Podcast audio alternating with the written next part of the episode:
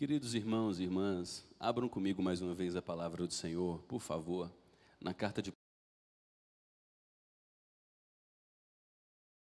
ao verso 20.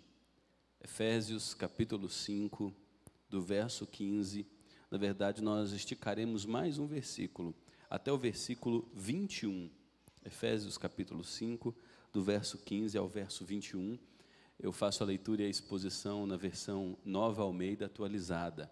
Recomendo que, se você ainda não fez a atualização de sua versão bíblica, que você o faça.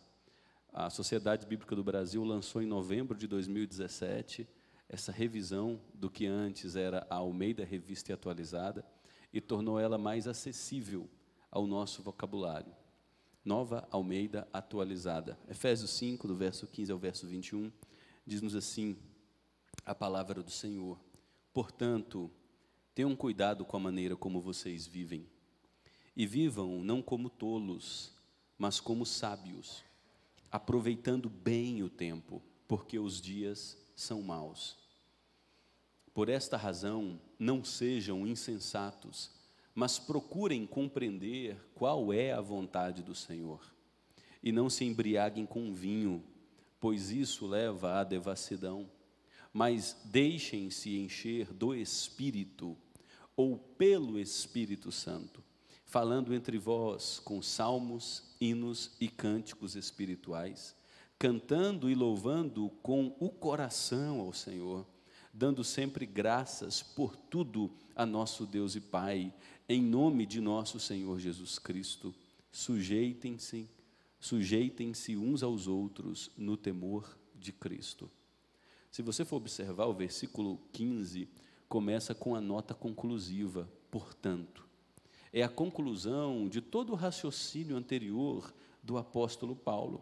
Se você observar comigo o versículo, cap, versículo 1 do capítulo 5, Paulo começa com a outra conclusão, dizendo: portanto, sejam imitadores de Deus, como filhos amados, vivam em amor, como também Cristo nos amou a convocação de Paulo para que eu e você vivamos de maneira sábia e não tola, de maneira sensata e não insensata, se dá pelo fato de que nós fomos chamados para ser imitadores de Deus e de viver em amor como Cristo também nos amou e a si mesmo se entregou por nós.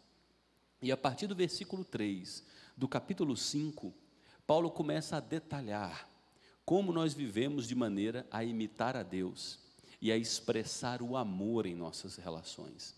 No versículo 3, Paulo diz que a imoralidade sexual e toda impureza ou avareza não sejam nem sequer mencionadas a vocês. E Paulo explica a razão, porque isso não convém a pessoas que foram santificadas, que são habitadas pelo Espírito Santo. Paulo segue dizendo no verso 4 que a maneira como nós imitamos a Deus e vivemos em amor é não utilizando linguagem grosseiras e nem dizendo coisas tolas ou indecentes. E mais uma vez ele termina dizendo porque isto não convém. E Paulo vai dizer ainda no final do verso 4 que, que aquilo que tem que ocupar a nossa comunicação é digam palavras de ação de graças. Paulo nos relembra no versículo 5: nenhuma pessoa imoral, impura ou avarenta. E Paulo qualifica de modo muito claro, porque a avareza é idolatria, tem herança no reino de Deus e de Cristo. Mais uma vez, Paulo reforça a nossa memória para que a gente não se deixe enganar por pregadores, por líderes religiosos que tornam a mensagem do Evangelho açucarada doce aos nossos ouvidos, a fim de ser facilmente digerida, mas que por outro lado não reproduz a vontade de Deus. Paulo diz: não se deixem enganar no versículo 6, com palavras vazias, porque a ira de Deus vem sobre os filhos da desobediência por causa dessas coisas. Que coisas? Quando você coloca o dinheiro como um fim em si mesmo, quando o seu coração ama o dinheiro acima do seu amor a Deus, quando suas prioridades são outras coisas no lugar de buscar o reino de Deus em primazia, quando você continua usando de linguagem grosseira, obscena, imoral, suja, quando você tem um esmalte, um verniz religioso nos fins de semana, mas sua vida é aporcalhada no dia a dia, com adultério, com lascívia, com pornografias, com imoralidades das mais diversas, Paulo diz: não se deixe enganar. Algumas pessoas dirão que a maneira como você vive não importa, o importante é que você ame a Deus. Mas Paulo diz: não, o importante não é simplesmente se você ama a Deus, mas o mais importante é como você demonstra, através da sua vida transformada, que o seu amor a Deus é verdadeiro. E a demonstração de que você ama a Deus de maneira real é que sua sexualidade foi transformada, sua comunicação foi transformada e o objetivo dos seus afetos foi transformado. O amor ao dinheiro como um fim em si mesmo, como aquilo que vai garantir sua felicidade máxima, não será mais o Deus de sua vida. Você procurará buscar como primazia em sua vida o reino de Deus e sua justiça, na certeza de que todas as outras coisas te serão acrescentadas. E Paulo, no versículo 7, ele faz uma convocação não participem daquilo que as pessoas insensatas fazem. Vocês foram chamados para andar corretamente, e ele dá o motivo no versículo 8: no passado vocês eram trevas, mas agora vocês foram feitos filhos da luz. E aqui vem a ordem de Paulo no final do versículo 8: vivam como filhos da luz. Essa é a ordem ao redor da qual vai orbitar tudo o que virá a seguir. Viva como filho da luz. O meu chamado e o seu chamado é sermos imitadores de Deus como filhos amados. É amar porque Cristo se entregou e nos amou, nos perdoou de todos os pecados. Diariamente retirar a roupa suja da velha natureza e todos os dias vestir a roupa limpa da nova natureza que foi implantada em nós através da obra perfeita de Jesus Cristo. Nós temos um chamado, possuímos uma vocação, recebemos uma nova identidade. Fomos retirados das trevas, transportados e transplantados no reino do amor de Deus em Cristo Jesus e temos como vocação única viver como filhos da luz. Porque quando a obra de Cristo iluminou a nossa vida, as trevas se dissiparam, tudo se fez novo e nós fomos tornados, por conta de Cristo, em nova criação. É por isso que no versículo 14 do capítulo 5, Paulo dá essa ordem: desperte, você que está dormindo, levante-se dentre os mortos e Cristo iluminará. E a razão dessa ordem do apóstolo Paulo é que muitos cristãos vivem como se ainda permanecessem nas trevas, vivem menosprezando sua vocação, vivem ouvindo palavras vazias sobre as quais vem a ira de Deus. Muitos cristãos se assemelham a pessoas mortas. E eu utilizei domingo passado a ilustração de você visitar um necrotério, visitar um ambiente onde acabou de acontecer um acidente e nós temos ali três pessoas mortas em cima de macas e temos alguém gravemente ferido que está dormindo. Mas você não consegue discernir. Para você, todos estão mortos. E Paulo diz: há cristãos que parecem assim, mortos, como os ímpios, como aqueles que não têm a salvação em Cristo, estão mortos em delitos e pecados. É por isso que os crentes precisam ser relembrados de sua vocação, de seu chamado e de sua nova natureza continuamente. Vocês eram trevas, agora vocês foram feitos luz no Senhor. Vocês receberam de Deus um chamado de serem seus imitadores e viverem como filhos da luz e andarem em amor se vocês estão vivendo como pessoas dormindo em tempos maus, se vocês menosprezam o chamado de Deus para a sua vida, Paulo diz: desperte, acorde, para que a luz de Cristo mais uma vez te ilumine. dissipe trevas que ainda estão presentes e que você renasça dentre os mortos. Não viva como morto, porque Cristo te vivificou, Ele te restaurou para viver com Deus como filhos da luz. E é nessa convocação de que eu e você temos o chamado para viver como filhos da luz, de despertar dentre os mortos, é que Paulo começa a nota de conclusão no verso 15. Portanto, tenham cuidado com a maneira como vocês vivem.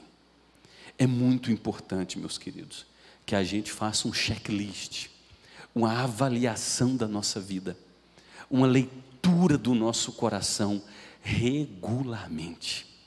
Paulo diz: observe para o modo como você vive, para a maneira como você anda, para aquilo que tem ocupado sua agenda.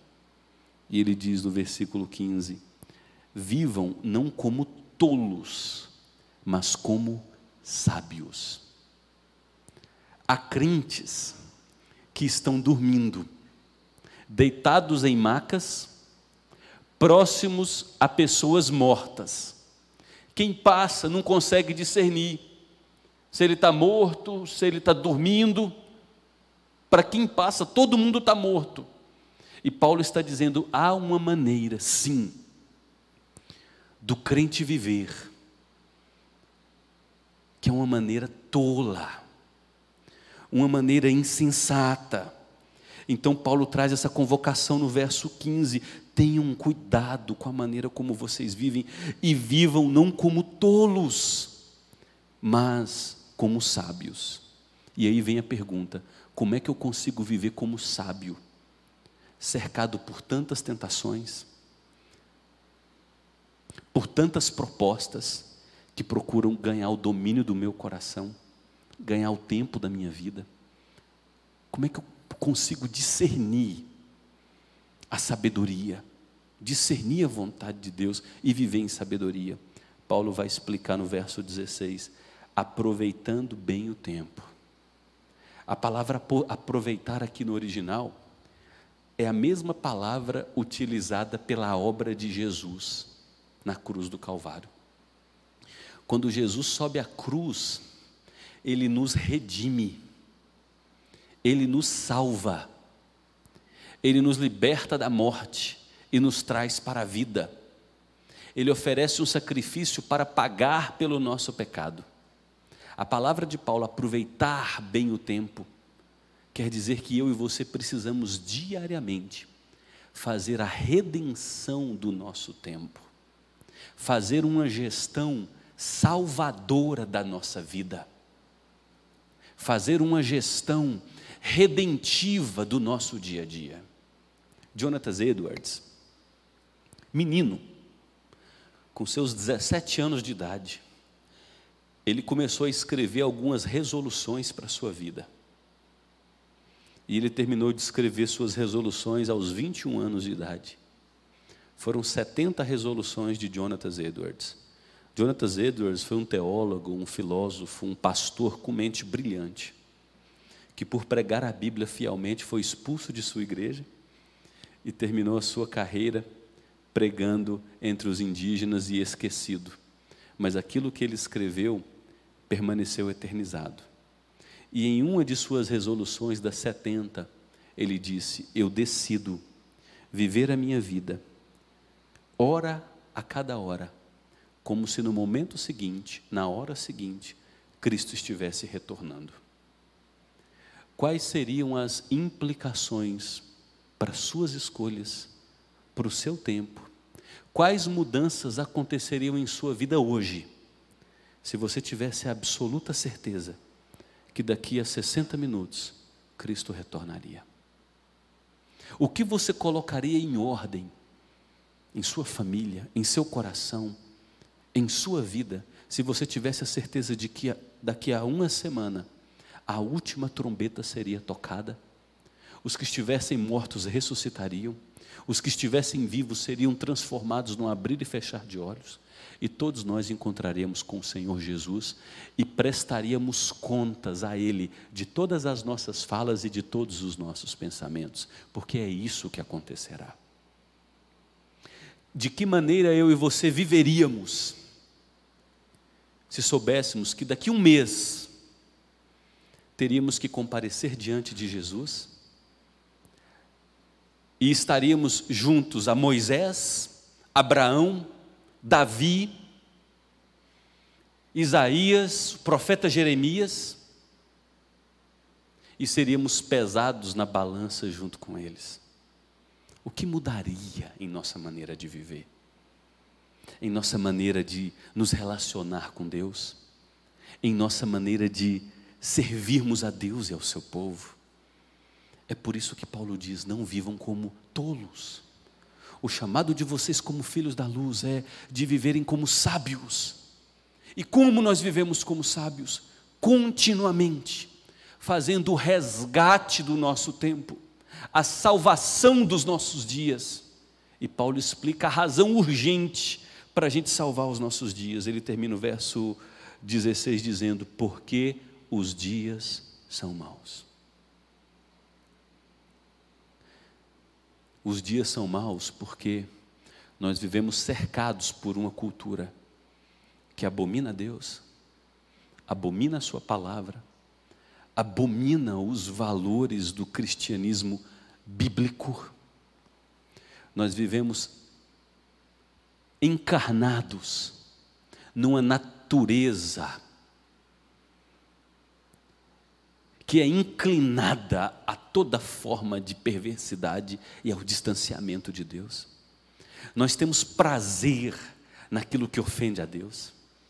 Nós temos prazer em consumir o nosso tempo naquilo que nos, não nos traz nenhuma utilidade eterna.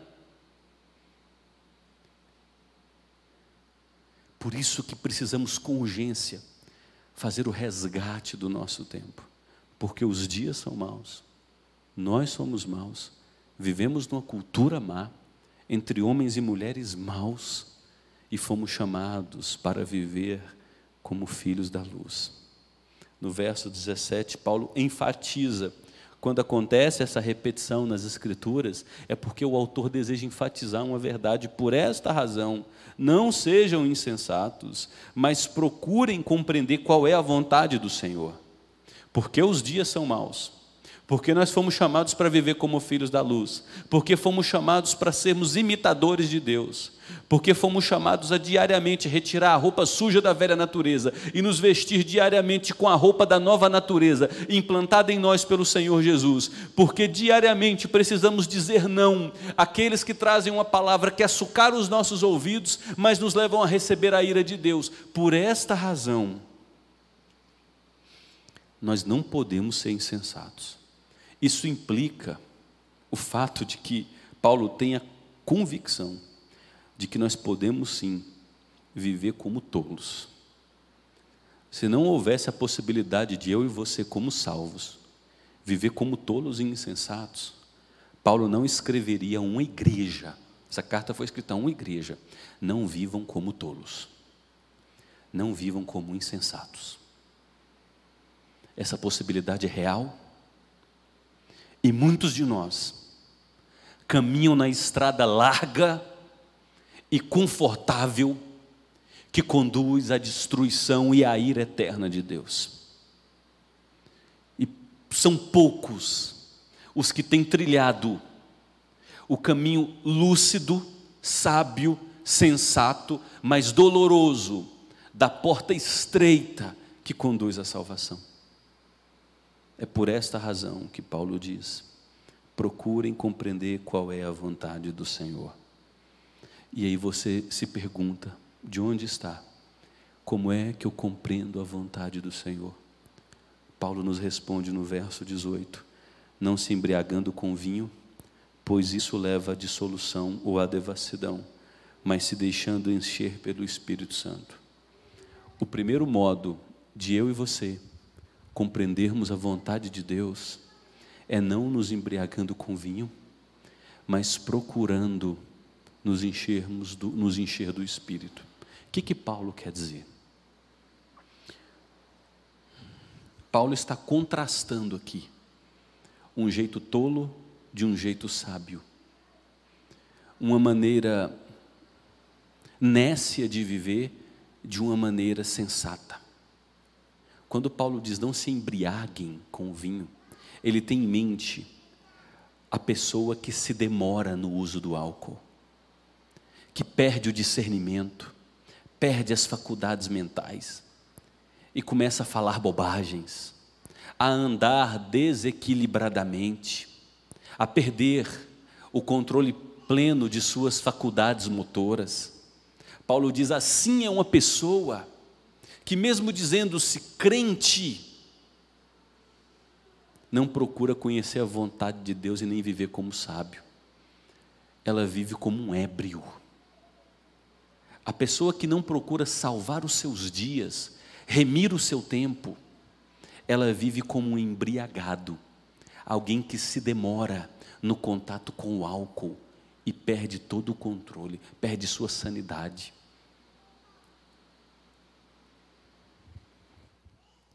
E Paulo diz: encham-se do Espírito. Como é que eu vou me encher do Espírito Santo? Ele responde no versículo 19: falando entre vocês com salmos, hinos e cânticos espirituais, cantando e louvando com o coração ao Senhor. A primeira maneira como nós nos enchemos do Espírito Santo é a, através da adoração comunitária.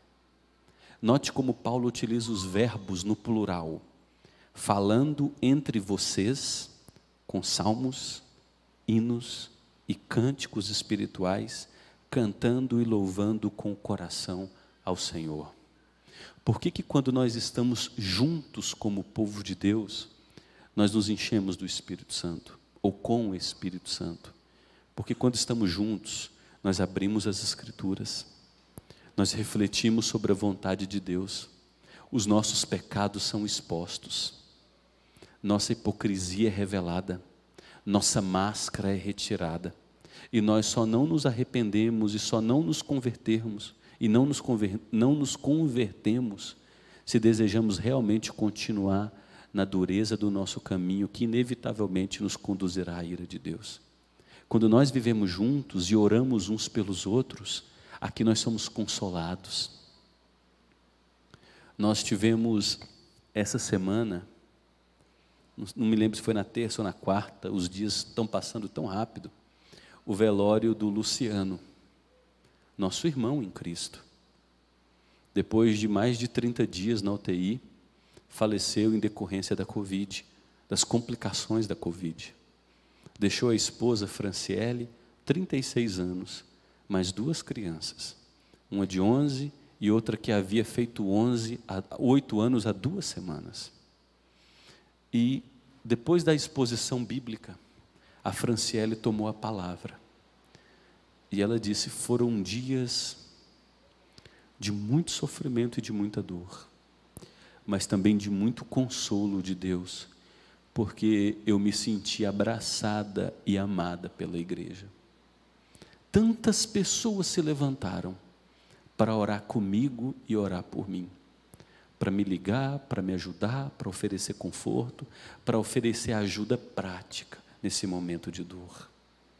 Quando nós estamos vazios do Espírito Santo, quando nós estamos cegos diante dos valores de um mundo caído que nos abraçaram, quando começamos a viver como quem dorme, à semelhança de um morto, e a nos embriagar com o vinho no qual há dissolução, a vida em comunidade nos desperta. Porque na presença do povo de Deus há cânticos de adoração a Deus que nos convocam à santidade, a adorar aquele que nos criou, que nos convocam a viver nossa vida para a glória daquele que nos criou. Quando estamos juntos em comunidade, como povo de Deus, nós oramos uns com os outros, oramos uns pelos outros, nós confessamos os nossos pecados. Nós somos um povo tão embriagado por entretenimento, que nós temos hoje entretenimento mais que suficiente para a gente ficar vários meses sem orar e não sentirmos falta da oração. Porque nós temos plataformas digitais, redes sociais, filmes, séries, mais de 3 mil opções num controle remoto. Nós temos muitas alternativas diante de nós que consomem o nosso tempo e nos fazem perder a falta da oração. E quando nós oramos como comunidade, confessamos os nossos pecados, agradecemos pelo cuidado de Deus, somos convocados a orar por gente que está enfrentando sofrimento maior que o nosso e a nos compadecer do sofrimento dessas pessoas. É por isso que quando nós começamos a nos distanciar da vida da igreja, nós começamos também a viver como tolos. Em segundo lugar, Paulo diz que nós nos enchemos com o Espírito Santo, no versículo 20, quando nós damos sempre graças por tudo a nosso Deus e Pai, em nome de nosso Senhor Jesus Cristo. Nós nos enchemos com o Espírito Santo quando começamos a agradecer no lugar de reivindicar.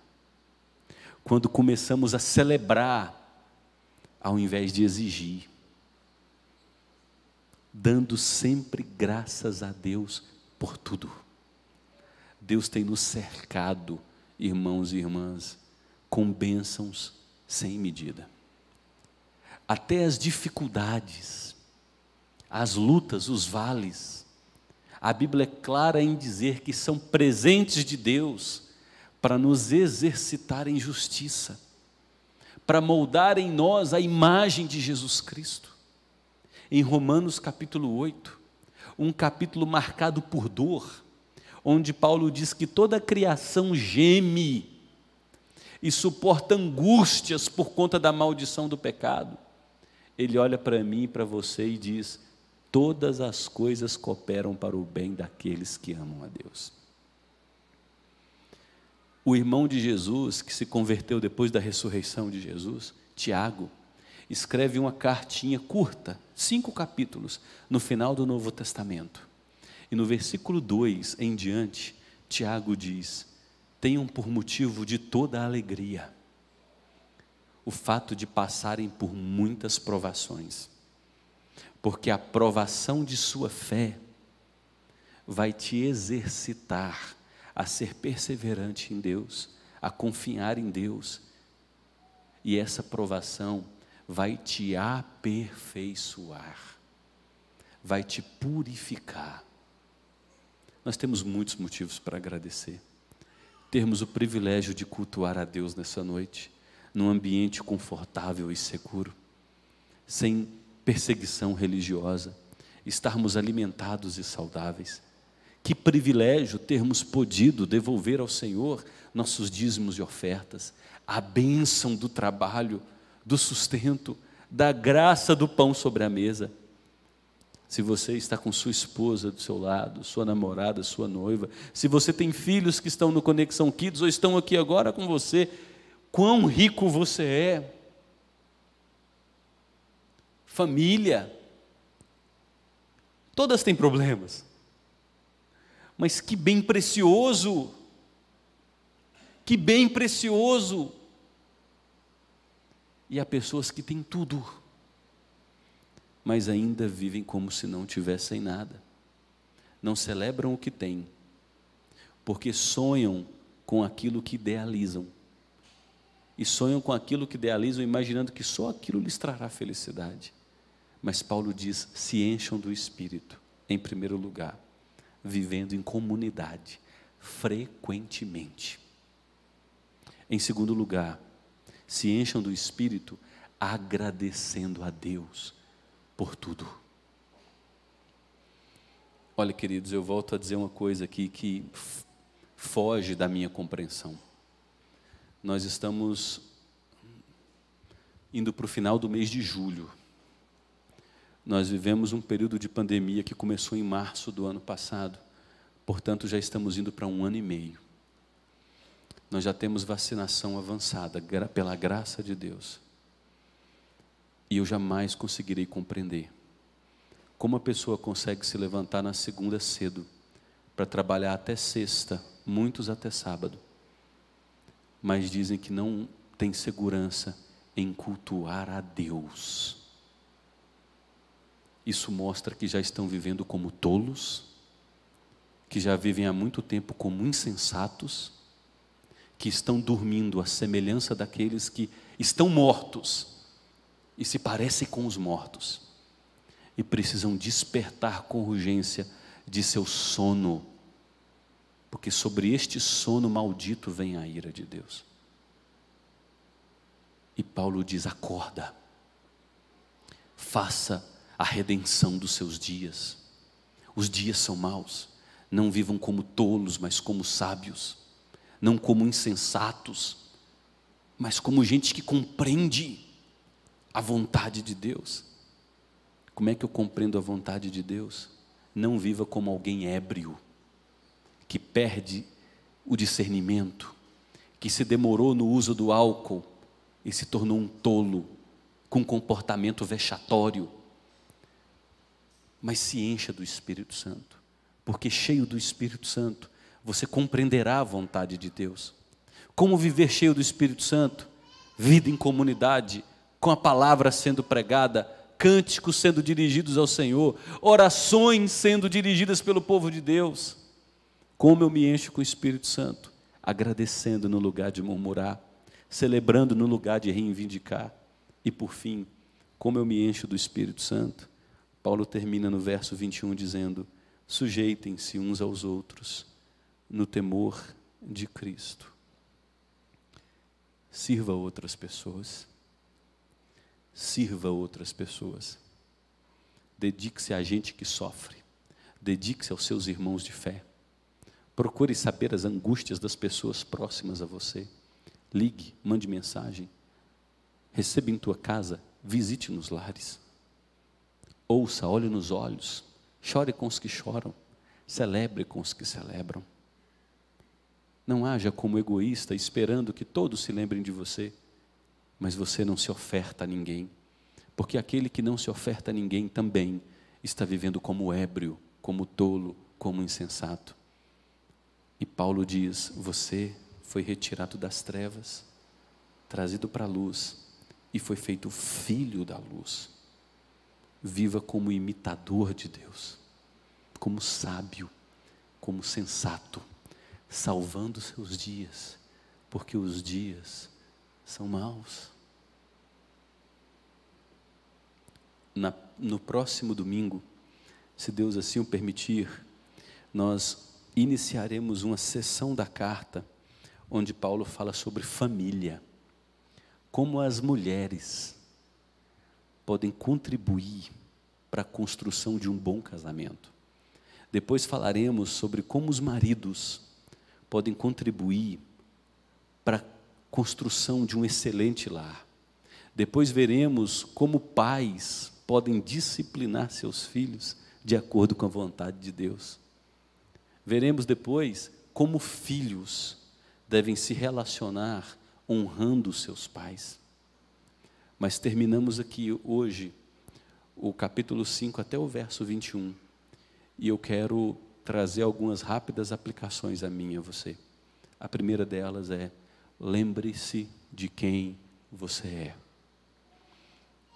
Você não é mais treva. Você foi feito luz no Senhor. A obra de Jesus Cristo iluminou as trevas de sua vida, revelou toda a mentira que te aprisionava e te libertou. Te deu um propósito, te deu uma identidade. Viva como filho da luz. Lembre-se diariamente do propósito da sua vida. Eu fui chamado para viver como filho da luz.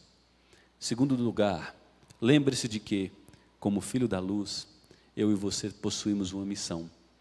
Temos que salvar o nosso tempo. É clichê dizer isso, mas o seu domingo já passou. Estamos aqui em culto. Você vai para casa. Não sei o que você fará, mas daqui a algumas horas você vai dormir. Todas as decisões que você tomou hoje, a maneira como você investiu o seu tempo, não voltam mais. Já se passaram quase 24 horas da sua vida. Que tempo precioso. Se você viveu esse tempo nessa última semana, nesse último mês, nesse último semestre que passou, como um tolo, como um insensato, a palavra de Deus é: acorda, porque ainda tem um agosto chegando, setembro, outubro, novembro, dezembro, tem mais o restante dos seus dias pela frente. Salve a sua vida. Os dias são maus. Faça uma avaliação. Qual tem sido a influência que tem te cercado? Quais são os amores que têm fisgado a atenção do teu coração e se convertido em tempo? Onde está o nosso coração? Ali estará a nossa entrega do nosso tempo, a entrega dos nossos afetos, a entrega do nosso bolso. Onde está o teu coração? Faça uma avaliação. Você tem crescido em Cristo? Cristo tem sido o seu tesouro precioso. Você tem buscado como primazia o reino de Deus.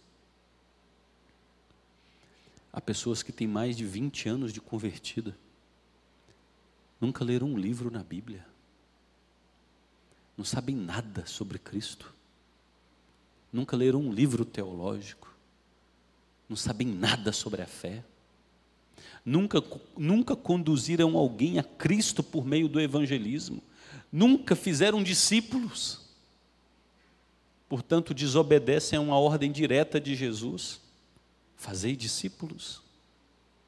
Como você tem vivido?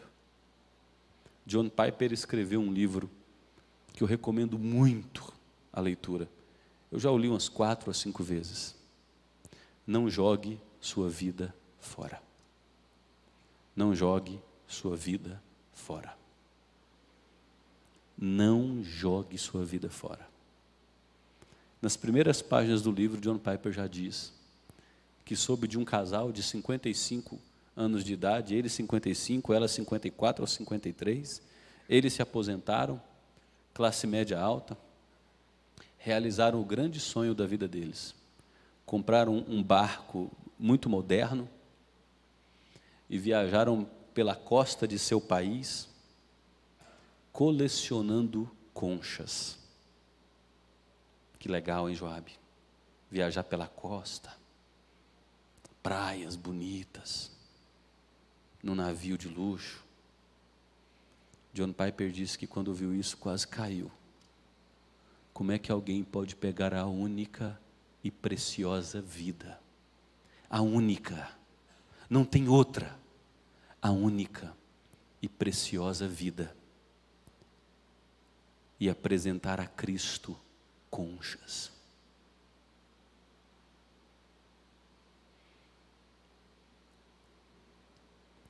o que você apresentará ao Senhor Jesus Cristo?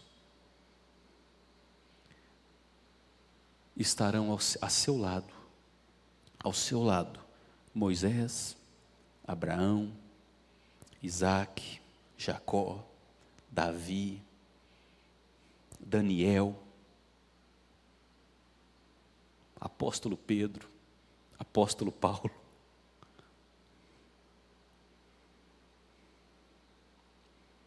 Não é um si, isso vai acontecer.